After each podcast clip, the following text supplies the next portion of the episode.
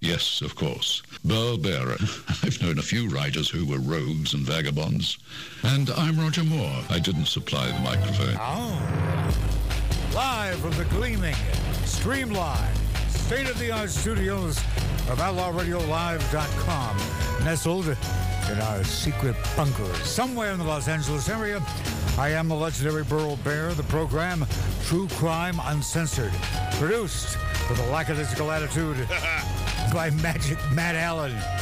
He's a very famous radio personality, you know, and he makes the big bucks. And but you're more famous in jazz. Oh, jeez, give me a break. Yeah, me and Chaz Bono. yeah. Hey, you know where Mark C.G. Boyer is today? Uh, okay. He's uh, he's gone back to the supermarket because the legendary Burl Barer, who's deaf, did not understand him saying, "Here's the key to the car. Please put the groceries in." Okay. fir- first of all, Yes. it, uh, it, it is his fault. Why? Because he should know I'm deaf. Yeah, and you, but you don't make that request of you. Yes. Period. You don't. No. No, no, you just simply don't. You you think you'd like to think that you could, But you can't. but you can't, and you mustn't, and it's and it's stupid. So, you know, a little personal responsibility here, and I got to tell you, Burl, Yeah. I don't blame you on this one. you know. No, He don't. should know that you can't. You can't give trouble instructions to a deaf man. oh, oh, I got a bumper sticker that says that. what? Oh, oh, deaf commie on board? yeah, deaf coming on board. Yeah. No, I'm a big fan of small businesses, especially corrupt ones. Hi-oh. Hey, hey, this is a true crime program. We got plenty of that. It's summertime, you know, and the living's easy, the fish are jumping, the cotton is high, and so am I. No, I'm not. Actually. I don't know. I don't know. Can you can you even mention the cotton these days? Can you mention the cotton? Uh, Hey, did you ever see the movie Get Out? Uh, oh yeah, great movie. Great movie, and I love that, that how he escapes is by picking cotton. Yeah, brilliant movie. Yeah. Yeah. The second one the guy made, I wasn't that thrilled with. No, it was it was good. It was interesting, and But- it, and it was and, it, and the end sort of blew me away. I didn't expect that ending, uh, but it was you know pretty bloody.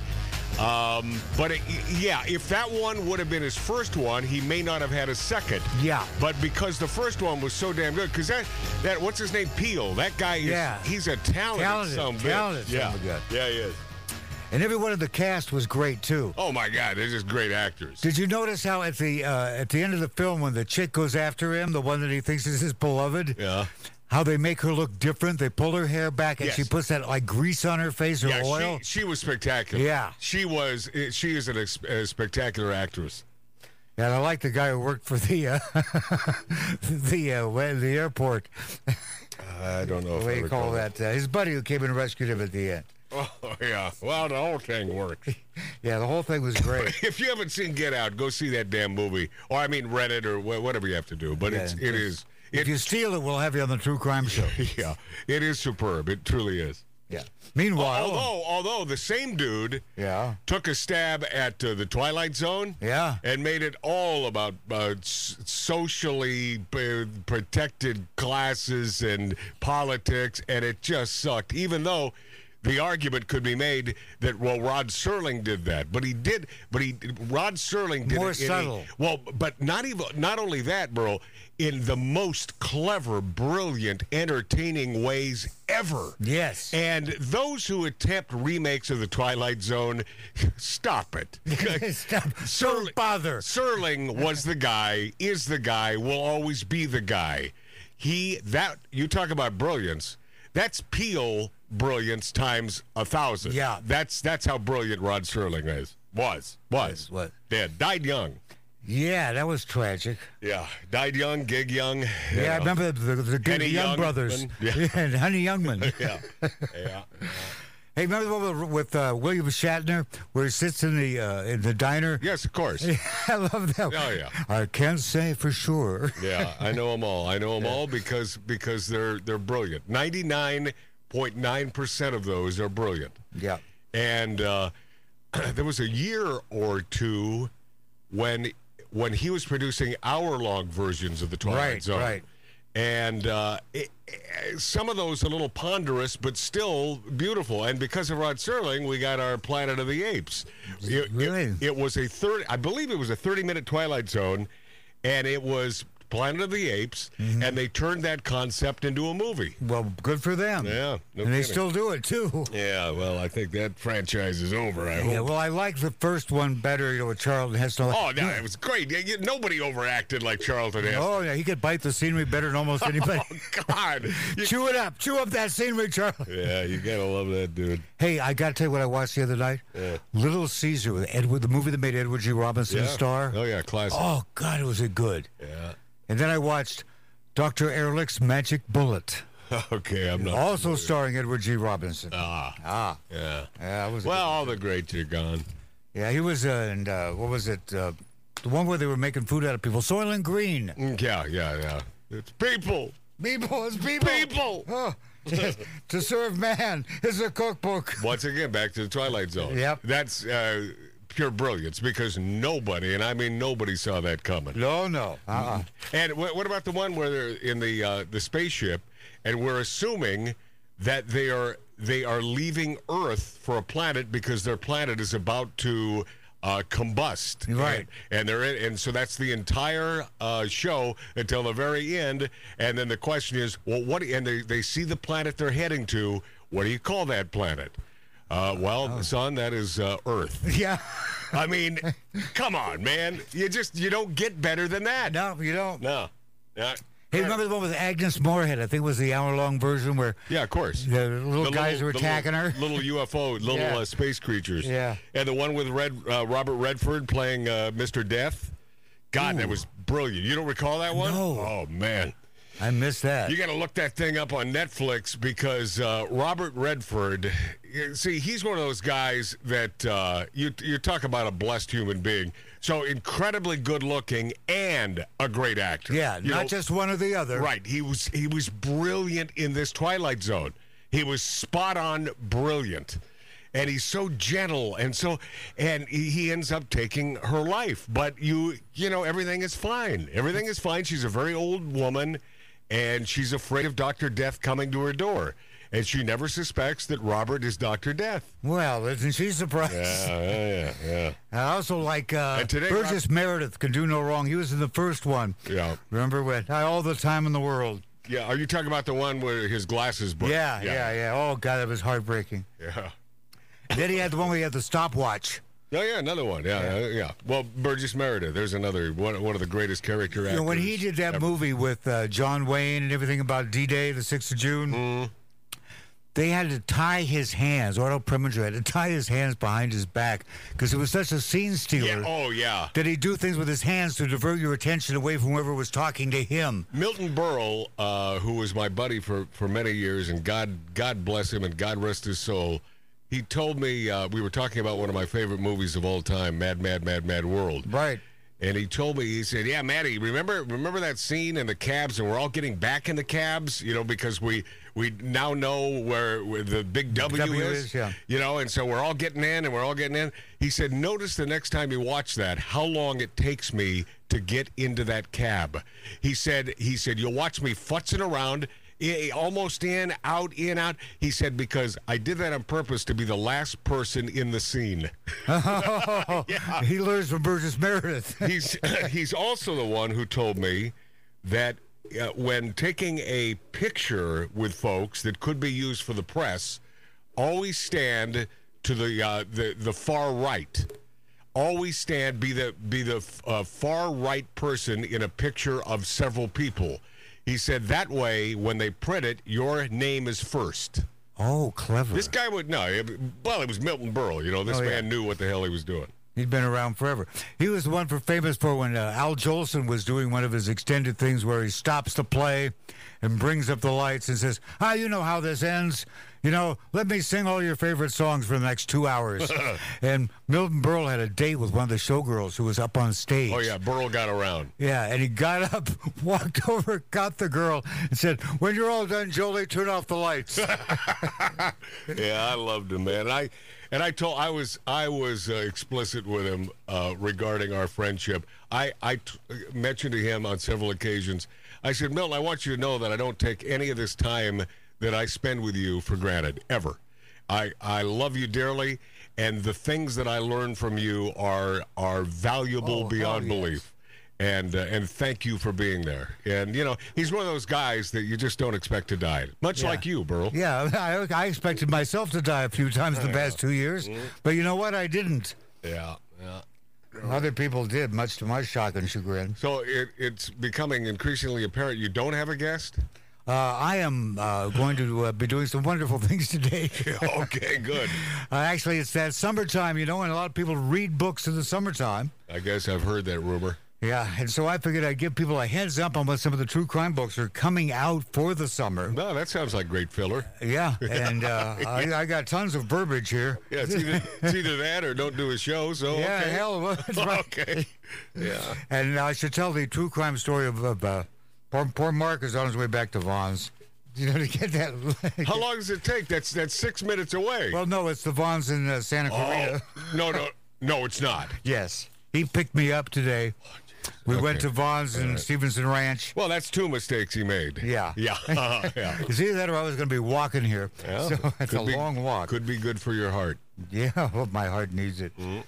Uh, anyway, getting back to true crime uncensored on LRRadioLive.com, the standard of the industry. When we started this program, what, 11, 12 years ago, Too long. uh, we were just about the only one around. And we may be, we still may be someday. But uh, you can say, okay, Burl, what's coming out that we should be looking for? Well, I'll tell you, there are some great true crime books that are just coming out now for the summer, and some that will be coming out. Uh, and I'll, I'm going to do them in inverse order here because there's one I'd really like to have this woman on the show, and I, uh, hopefully I will in the near future. Uh, the book is called Under a Full Moon The Last Lynching in Kansas by Alicia K. Hill. You might want to write that down. Under a Full Moon The Last Lynching in Kansas by Alicia K. Hill. The Last Lynching in Kansas tells of a tragic abduction and death of an eight year old girl at the hands of a repeat offender in 1932. Now, this, uh, this crime stands apart as the last mob lynching in Kansas. Based on true events, this account takes a deep dive into the psychosocial complexities of pioneer times and their impact on this crime and the justice meted out to the perpetrator. Now, it starts back in uh, 1881. That was a good year, as you may remember. If you're as old as I am, probably had your bar mitzvah then in 1881. A written in chronological narrative, nonfiction format, the author, uh, Alice K. Hill, who I would love to have on the show, vividly weaves the stories of the victims and the families. Now, she reveals how mental and physical abuse, social isolation, privatization of homesteading, strong dreams, and even stronger personalities all factored into the criminal and his crimes. Now, spanning the years of settlement to the beginning of the Dust Bowl, historic events are lived as daily news by seven families whose lives become intertwined. It's historically accurate, written with an intimate knowledge of the area under a full moon, is as personal as a family diary, a photo album found in an attic trunk, and will remain with the reader long after this book is closed. You are invited in this book to share in an intimate memory of a decent man who, with no previous malice, found himself involved in the last lynching in Kansas, as he describes this funeral of eight year old Dorothy Hunter. Quote, and of course, the little girl had her doll in her arms in the casket and everything. And when the sermon was over, why everyone in church was crying, and that's when the deal was raked up that we go hang him. These are the words of William Thomas, age 86, as he was interviewed in the late 1980s. Over 50 years had passed since he played his part in the swift and sudden justice, but the momentum of mob action is as fresh as when it occurred in the spring of 1932. Now, the author is a fifth generation Kansas Kansanite. Is that what you call him? Kansan, that's what the proper term on her mom's side. And she spent most of her life tending the soil and tending livestock, and the livestock were very appreciative, and I think they write a few uh, kind words about her at the back of the book. Uh, she's the one who wrote the book, and it really is an astonishing piece of research and just uh, a harrowing, harrowing story of this eight-year-old girl who was kidnapped, held for 24 hours by this jerk uh, guy. He says he was drunk. doesn't quite remember all of it. But uh, when they finally get him, they decide to lynch him. That's not exactly a legal thing to do, and uh, although it did have its popularity, and sure enough, they did. That was the last lynching in Kansas. This book, I believe, is either available now or be available next week, and I check up on that one. It's called "The uh, Under the Full Under a Full Moon: The Last Lynching in Kansas" by Alice K. Hill. And uh, whew. now, if you go back and, uh, and look, after finding the body of Dorothy Hunter, eight-year-old Selden schoolgirl, in a haystack at a killer's today, Sheriff Ed McGinley returned to Colby without Richard Reed, 53-year-old former convict who confessed that he kidnapped, assaulted, and killed the child. Now, McGinley refused to say where his prisoner had been taken for safety from a mob of Selden citizens and 50 automobiles who sought the slayer as he led officers to the hiding place of the girl's body. Yep. And then they just couldn't wait for justice to be done. They had to kick down the door of the jail and haul the guy off, throw the rope over the tree, and hang the guy. Well, he did say at least you're hanging the right guy. So if you're looking for a good true crime book to read this summer, that's one to get. I wish I had a new one for you to read, but I don't yet, so you have to go buy some of my old ones. Now, Susan Hall, say, I never heard of Susan Hall as a true crime writer. Well, that's because she's not. she's a novice true crime writer, but she's investigated, written, and published three books on genealogy. Her years in the business world included writing articles and manuals on a variety of stuff, like instruction manuals used in teaching and the workings of machinery. So, what does she do in her spare time? Listen to this. She has put together, brace yourself, ladies and gentlemen, the World Encyclopedia of Serial Killers. Now, this is and is going to be a must have for any true crime fan. World Encyclopedia of Serial Killers is the most comprehensive set of its kind in the history of true crime publishing. Written and compiled by Susan Hall, it's a four volume set. It has more than 1,600 entries of male and female serial killers from around the world. You thought we only had them here. Uh uh-uh. uh Got them in Australia, got them in USA, got them in England, got them in Botswana. Defined by the FBI as a person who murders three or more people over a period of time, but who takes maybe, oh, weeks or month off for vacation between murders. Serial killers have walked among us from the dawn of time, as these books will definitely demonstrate. While the entrees to this volume will continue to grow, FBI estimates this is a comforting thought. FBI estimates that there are at least 50, yes, 50 serial killers operating here in the United States at any given time. The World Encyclopedia of Serial Killers is as complete as possible through the end of 2017. Now, the World Encyclopedia of Serial Killers, as I mentioned, is the most comprehensive of its kind. And in June 2020, that's this month, the set begins with Volume 1, letters A through D. The entries include Ted Bundy, the Candyman Dean Corll, Angel of Death killer Donald Harvey, the ABC killer, didn't work for the network, and the Bodies in the Barrels murders. Now you'll find these killers and approximately 500 others in this first book in the series of the World Encyclopedia of Serial Killers. The series continues with Volume 2, letters E through L, include El Loco, Louis Alfredo Garavito, The Happy Face Killer, Keith Hunter Jesperson, Interstate Killer, Larry Eyler, Godfather of Matamos, Adolfo de Jesus Constanza, Constanza, excuse me, Golden State Killer, Joseph James DeAngelo, and approximately 350 charming others and of course, two more volumes to follow. So if you're into serial killers, into true crime, you'll definitely want to get the volume one's available right now. And it's called the World Encyclopedia of Serial Killers. Hmm. Gonna have to get that. Put that on my bookshelf. Pretend I read the entire thing. that takes a that takes a hell of a lot of research to write the true encyclopedia. Then we have this one, brand new coming out. The True Crime Chronicles, classic journalism, with commentary by New York Times bestselling author Mike Rothmiller. Now, here's a question for you. What do Wyatt Earp, Belle Gunness, Bigfoot of the Renegade, Billy the Kid, and Dr. H.H. H. Holmes and the Black Hand have in common. Well, except for the fact we're all in this book. They were all subjects of true crime newspaper reporting in the 1800s. And now these stories, and that of many others, are brought together in their original form in a two volume set True Crime Chronicles Serial Killers, Outlaws, and Justice. Real crime stories from the 1800s, compiled and commented on by Patrick Gallagher. Tells a true story of bigamy and murder until death do us, and it do, it do us. In August 1945, Gladys Lincoln of Sacramento contacted prosperous Dr. W.D. Broadhurst of Caldwell, Idaho. I've been there, Caldwell, Idaho, and rekindled a romance from 20 years earlier. After many passionate letter exchanges and several sexually charged meetings, wonder how much they charged for that sex.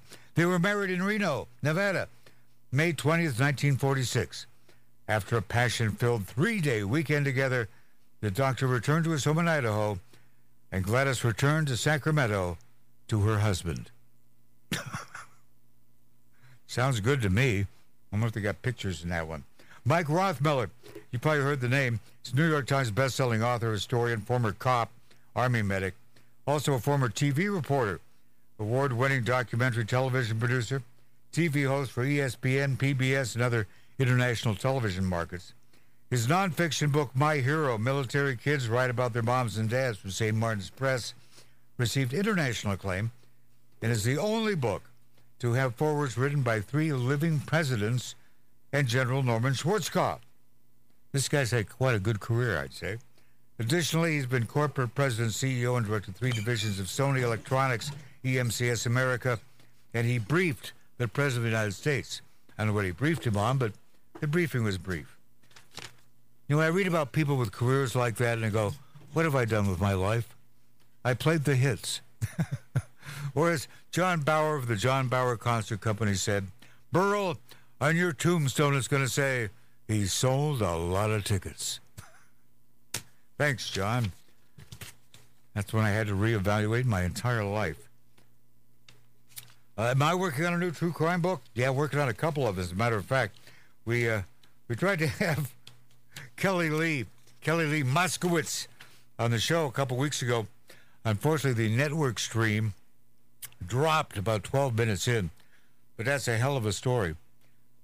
I'll give you a little brief on this because Frank Girardot Jr. and I are just started working on this one, and uh, it'll be out probably uh, within the year or maybe beginning of next year. It is a weird story, very strange story. There's a guy in prison here in California, been in prison for 18 years for murder. And Frank and I, after thoroughly investigating, we think the guy's innocent. Why? Well, we'll tell you in the book, but I'll give you a little sneak sneak preview here. There's a couple of Russian guys, got a relative. He's been busted. He's on his way to prison. Now, how can they reduce his prison sentence? Well, how about if these two crooks also become federal agents and bust people and arrest people or have them arrested? For every person that they get arrested, they get points. And you get enough points, and their relative doesn't have to go to prison or gets a reduced sentence. How do you like that for corruption? Well, if you can get points for busting people for robberies, busting people for some scam, think how many points you could get if you solved a murder. Gets real easy if you arrange for the murder yourself and then pin it on somebody. We think that's exactly what happened. That's what we allege happened. And we got some attorneys from that time period, attorneys who worked the case who's willing to come forward and say, you know, Burl, Frank, I think you're absolutely right. Kid got railroaded. And he's still in the slammer to this day. He doesn't even know right now that we're going to try to get him out. I don't know if we will or not, but we're working on it. We're just starting that book right now. And uh, the reason we had Kelly Lee, Kelly Lee Moskowitz is her full name now, is that she was she was one of those street kids in Hollywood back then, 1980s. Ran away from home and for good reason. Came here And uh, she kept getting arrested for good reasons, at least for good reasons then. That's back when pot was illegal, and she kept selling it, kept getting busted. But she was a juvenile, acting very juvenile. And she meets this other runaway. This runaway is 11 years old. I mean, kid runs away from home at 11 years old, goes to Hollywood on the street. Not a wise idea, but he wants a mommy figure. Who does he pick? Picks our friend Kelly. Even takes her maiden name as his own. That's the one we allege got framed for the murder. And he's still in prison. Now, when he was 11, he was a little bit older than that. But we're working on it. That book will be uh, coming out uh, probably next year. We got to write it first. At least I gave you a sneak peek at what Frank and I are up to. And of course, what about Stealing Manhattan Volume 2, Volume 1, Volume 3? Yep, Volume 1's done. Our agent is doing something spectacular with it as far as TV and film rights go. I might actually make a living off this book. It's a three volume set, follows the, uh, the career of our friend Punch and his family. The first family of diamond thieves who stole over a billion, counted, over a billion dollars in diamonds, gold, precious gems, masterminded by his father, who got away with everything. Yep, never busted, never imprisoned, retired off in the old country now. Sent me a nice message. Said, Burl, why don't you come visit and we'll go fishing? he's what, 80, uh, 83 now, 82, 83? But he's still alive and well, happy, healthy, and got away with everything. And again, so did his uh, ex wife, who uh, lives in Florida. She's gorgeous. Yeah. We went dancing together. and of course, Punch, our buddy, the son, he's the only one who got busted. But uh, wound up spending uh, too much time in prison. Research shows that actually he was he had a great, he had a great attorney and a good favorable judge. He was going to do six months. Guy, they busted him on, on two heists, which they used phony names. That they they had that on him, but he did something kind of stupid for the first time. Got into a fight with some Albanians at a tavern on the green in New York, and they get in a, a chase in BMWs. He crashes the car, and out of the glove box comes his real identification, which the cops see. The real identification that identifies him as still being wanted for a crime in New Jersey, a crime he didn't do, by the way. And that made everything come out. Next thing you know, they're sending him away for 16 years instead of six months. So, what's the guy to do in that situation? Here he is, white kid, incredibly wealthy. I mean, they were already multimillionaires before he, he did his first heist at the age of like 15 and a half, 16. That was a $20 million heist when he was 15, 16 years old. Figures if he goes into prison as a rich white kid, he's going to be kind of like low man on the totem pole. Well, being as his folks had sent him away to the uh, the most expensive, exclusive boarding school in the world in Switzerland, he can speak uh, about seven or eight languages fluently, impersonate any nationality. So he goes into prison pretending to be a Puerto Rican gangster and pulls it off. If there was an Academy Award for Best Acting Performance Behind Bars, Punch would have got it. He even had a solid gold chain around his neck in prison that no one dared touch because this Puerto Rican gangster would nuke him. Meanwhile, our friend Daniel Genis, also known as the apologetic bandit, because when he robbed people, which he did for a week years ago, his wife didn't even know he had a, he had a drug problem. He, he had managed to become addicted to heroin and he had the money to afford the habit until the money was all gone. And so he figured, well, gee, how am I going to support this habit? I guess I'm going to go have to rob people, but I'm not comfortable doing that. So he would go to this other part of town and walk up to people and say, Excuse me, uh, I really apologize, but due to circumstances beyond my control, uh, I'm going to have to rob you. Is that okay? and if they said no, go jump in the lake. You go, okay, fine, you move on. Uh, so he robbed 10 people. Ten people went along with it. He had a pocket knife in his pocket, so that makes it uh, an armed armed robbery. Got ten years in prison. And while in prison, Daniel meets this Puerto Rican gangster. Right? Well, once he get out of prison. He sees this guy, the Puerto Rican gangster, and finds out he's not a gangster and he's not Puerto Rican. he raises ragdoll kittens. So he turns me on to this guy. And uh, that's our pal Punch, world's second greatest diamond thief, his dad being number one. He's been on the show several times and will be again. And uh, the book Stealing Manhattan, American Panther Stealing Manhattan, Volume 1, hopefully will be out this uh, the next 12 months. Then there's Volume 2 and Volume 3. It's so exciting. As you go, how do people, how did people do this stuff? How did they get away with it? And if you've heard him on the show, he explained how he got away with it, now how he didn't. I always thought it fascinating and how people get caught, you know, doing crimes. There's a thing called criminal pride. And this has been greatly researched. Let's say you're a criminal. Let's say you just play the hits. You're a criminal on the side. The first time you do a crime, you plan it out perfectly. You make sure all your, you know, you got everything just down pat. You do the crime and it works. Great. Now you're going to do it again. So again, you plan it perfectly. And it works. And then after a while, what they call criminal pride creeps in. And you think that the reason you're successful at these crimes is not because you planned them so perfectly, but because it's you. so you stop planning. You stop covering all, your bases. The next thing you know, pop goes the weasel. You're busted. And when Punch's situation, bust twice. The first time, because he violated one of the great rules of doing heists. Once you're out, you don't go back. But you know what he did? He got out and he went back. Because there was one more bag, one more bag of valuable watches inside. And if he could just go back in and get it, everything would be fine. So, of course, what does he do? He goes back in. Big mistake punch because the uh, the guy who's uh, watching out for him wasn't out, went for a walk around the block, didn't see all the cops show up. So he goes back in the building, and all the cops are there, and the dog sniffing for him. So he hides in the wall for hours, staying quiet. But the dog found him. The kid didn't get the dirt bike either, but the dog found him. So there he was, caught, captured, gave him a fake name, walked.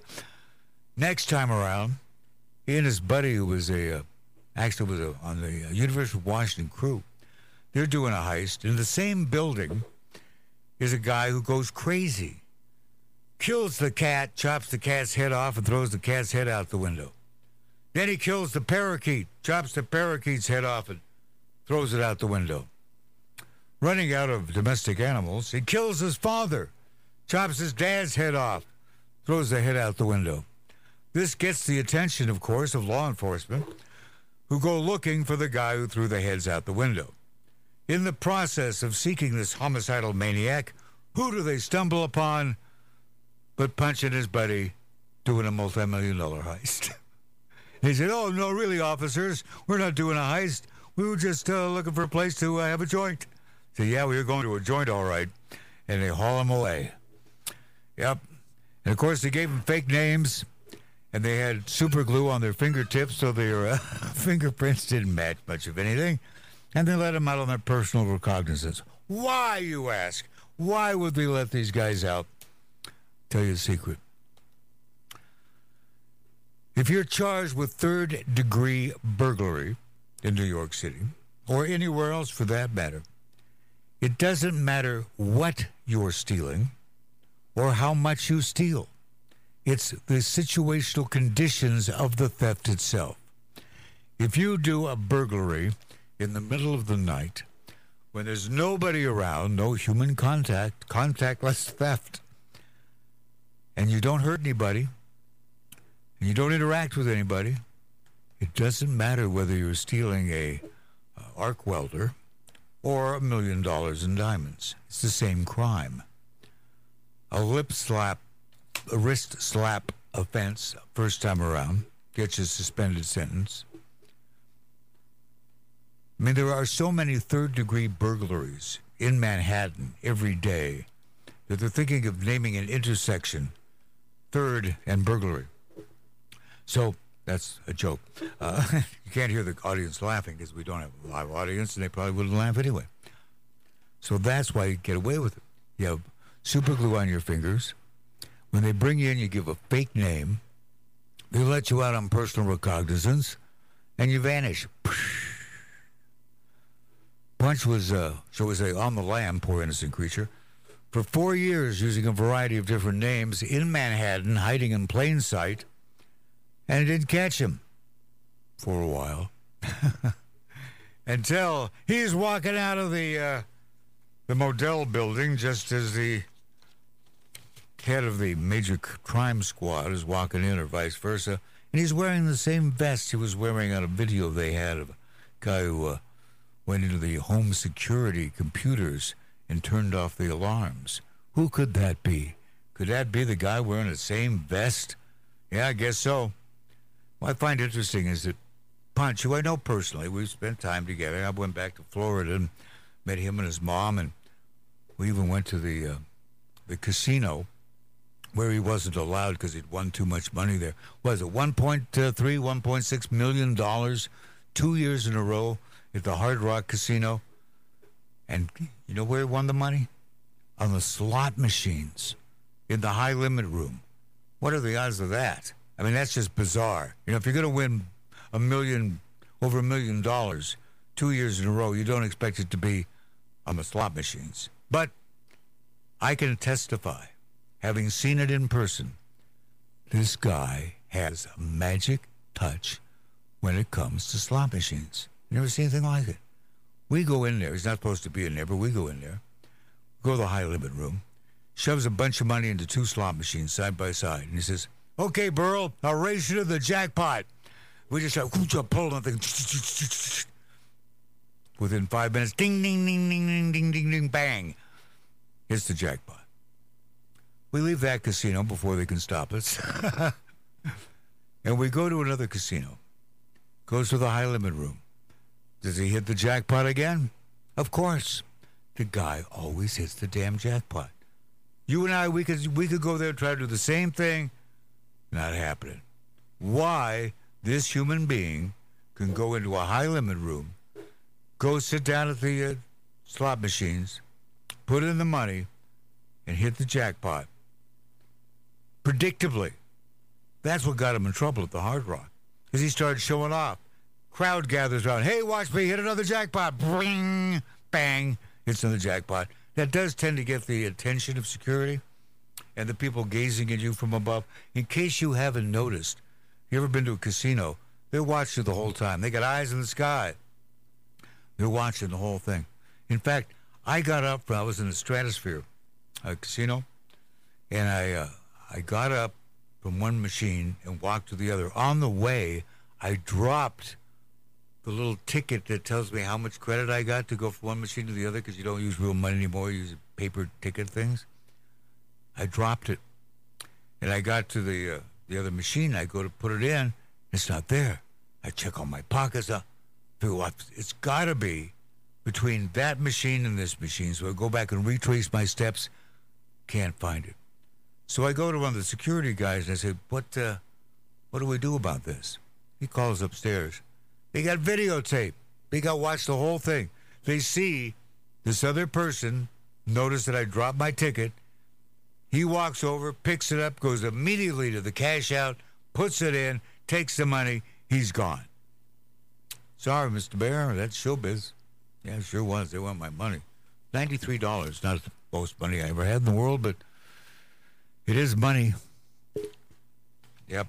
And Las Vegas is a fascinating place.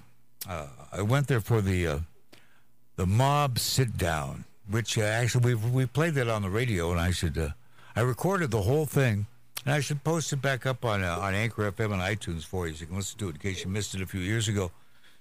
But what they had there was they had criminals, right, and then they had the feds who busted them, all on the same panel. The Henry Hill was there, drunk as usual. Uh, and I was actually there as his guest, which was very nice. He paid my way, paid my room, everything. And you had uh, various guys, including a murderer who I met. Oh, cold eyes on that guy. Hmm. He was a hitman for the mob. I said, "Did you ever feel bad about killing those people?" No, they had it coming. Okay, thank you. Um, and so you had these guys who somehow would cut, like cut a deal with the feds, where they wound up in the witness protection program or something like that, and they're on stage with the people who arrested them. So that to me was fascinating. They're sitting there yakking about like, "Hey, remember the good old days when I was chasing you, trying to throw you in federal prison?" you go, "Yeah, I remember, you yes." And I figured, boy, if they if they bombed that building, you'd wipe out all the top living criminals and the guys who caught them. But it was a Vegas mob sit down, recorded the whole thing, and I'll post that back up on because uh, it hasn't been up. I mean, maybe it's up on uh, uh, Mixcloud or whatever it is, but uh, it's not up on iTunes or Anchor FM or Spotify. And we do all these ads for Spotify on this show, as you probably noticed. Listen to the show on Spotify. I listen to it on Anchor. I do have Spotify though on my phone, so I can listen to it there. So I'll, I'll post that one up. It is really interesting to hear the the guy who's the, the, the murderer or hitman, shall we say, talking with the federal agent who, who caught him. You're like reminiscing like old buddies. Hey, remember the time I arrested you? In fact, the movie uh, My Blue Heaven with uh, Steve Martin is based on uh, some of these stories from the guys who are in the witness protection program. Interesting true story about where I uh, grew up, Walla Walla, Washington, the town that time forgot. Walla Walla, Washington was a destination for people in the witness protection program. But here's the catch you have two different uh, law enforcement agencies putting people in witness protection. You've got the U.S. Marshals, then you got the the FBI, they don't compare notes. They're both sending people to the same small town, Walla Walla, Washington. So all of a sudden, here you are. The last place on earth they're ever going to look for you is Walla Walla, Washington, right? I mean, that's the last place on earth that any Chicago and New York mobsters are going to be hanging out Walla Walla. That's where they send them all. So they get there and look around, and there's their old competitors, their old buddies. Well, they're not just going to sit back and do nothing. So they went into business, legal business, of course, nothing questionable, and uh, went into the onion business, from what I hear, and it did very, very well, perfectly legit. But uh, imagine the, the surprise of these East Coast mobsters looking around the little farm town of Walla Walla and seeing their old crime buddies. Hey, remember the time? Yeah, I do. Yeah, I do. You do too? Yeah, I remember. So there they are. So they based that movie, My Blue Heaven, with uh, Steve Martin and what's his name? The guy from Honey, I Shrunk the Kids who you don't see anymore? Rick Moranis? Yes, thank you. Rick Moranis is, uh, uh, what's his name? Magic Matt Allen remembers that. What happened to him? Why don't you see him anymore? He's still around. Does he do anything? I don't know. He doesn't know. Why don't you ask him? You know everybody. you know, Matt Allen and I have one thing in common. We played the hits. We have two things in common, although his his in common aspect of this, which involves Orson Welles, is more close up and personal than mine. If I remember correctly, Matt Allen was hanging out at the Magic Castle. If he wants to tell the story, he can. But he was hanging out at the Magic Castle, and there is Orson Welles. Yes, the incredible, brilliant, famous movie director Orson Welles who I just watched uh, Mr. Arkadin Confidential Report uh, just the other night. Brilliant film, of course. And uh, Matt, of course, only knows Orson Welles from the We Will Sell No Wine Before It's Time. Parmesan. Huh? Paul Masson wine. Yeah. That wine. They didn't sell it before its time either. What have I got on my head? Oh, my uh, thingy. Oh, it's my CG boy. Was that was that food still there? Uh, I don't know. Uh, yes, sir. Yes. The lot person in charge of those hot carts, Yeah. he put it inside the store. It was Oh, you had to go see the manager.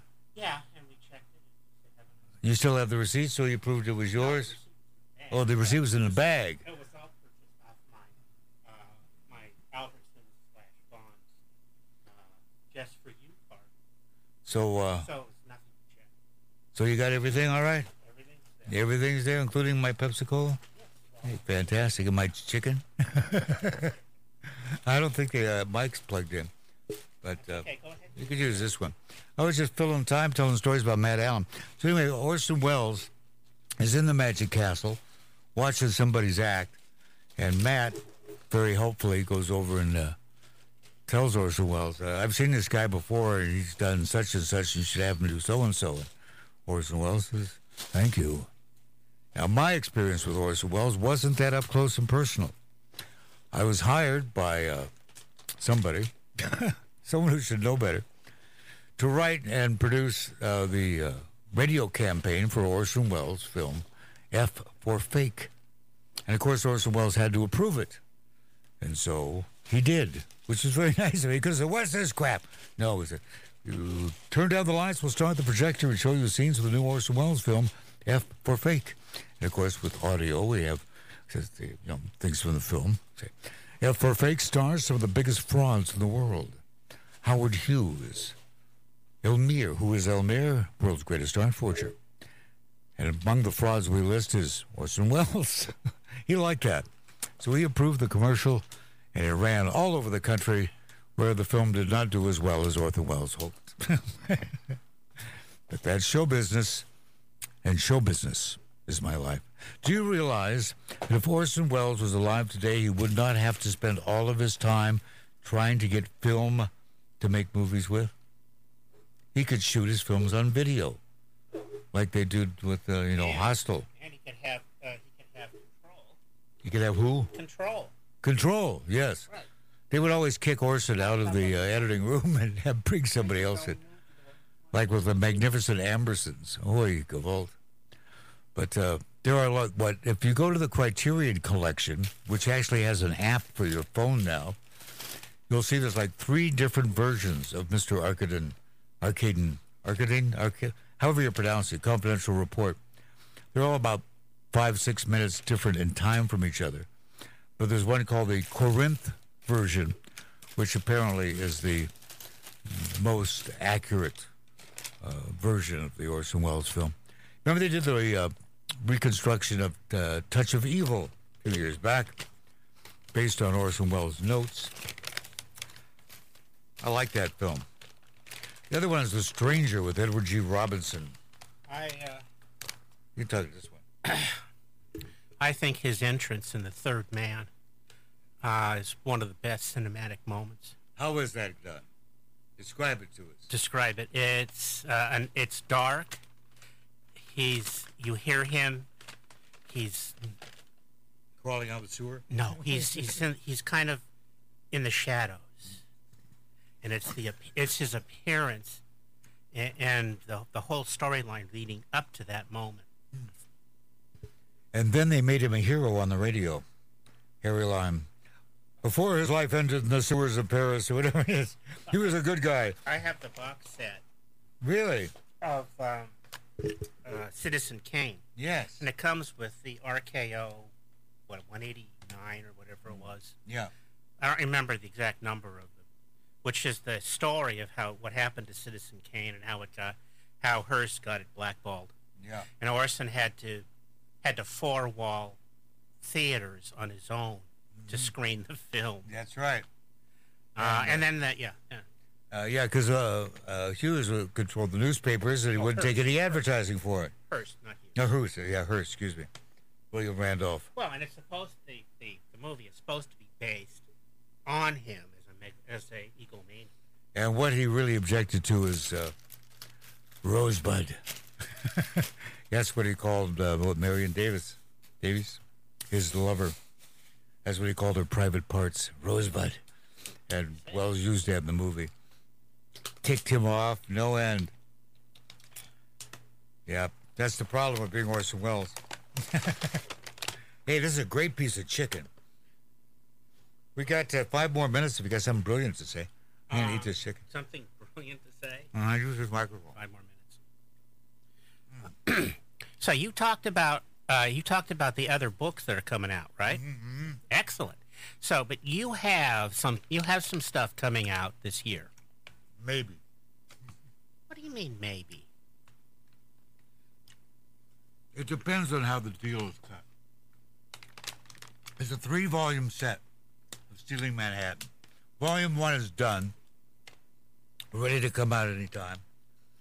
And they're trying to time it all, damn it all, with the book, the documentary, cut a deal for the film, and perhaps a scripted TV series based on it because it's so damn good. And Sean Sullivan, Layer Cake, New York, he's working on this. Excellent. And this guy's a talented guy. He's got the Andy Warhol of uh, 2020. Yeah. Um, I I did the research for his interview. We did did, so him. you know all about him. Also used to be one of the biggest weed dealers in New York. Um, well, you know, criminal element, criminal element. Um, I enjoyed the uh, his art of the uh, scantily clad young ladies.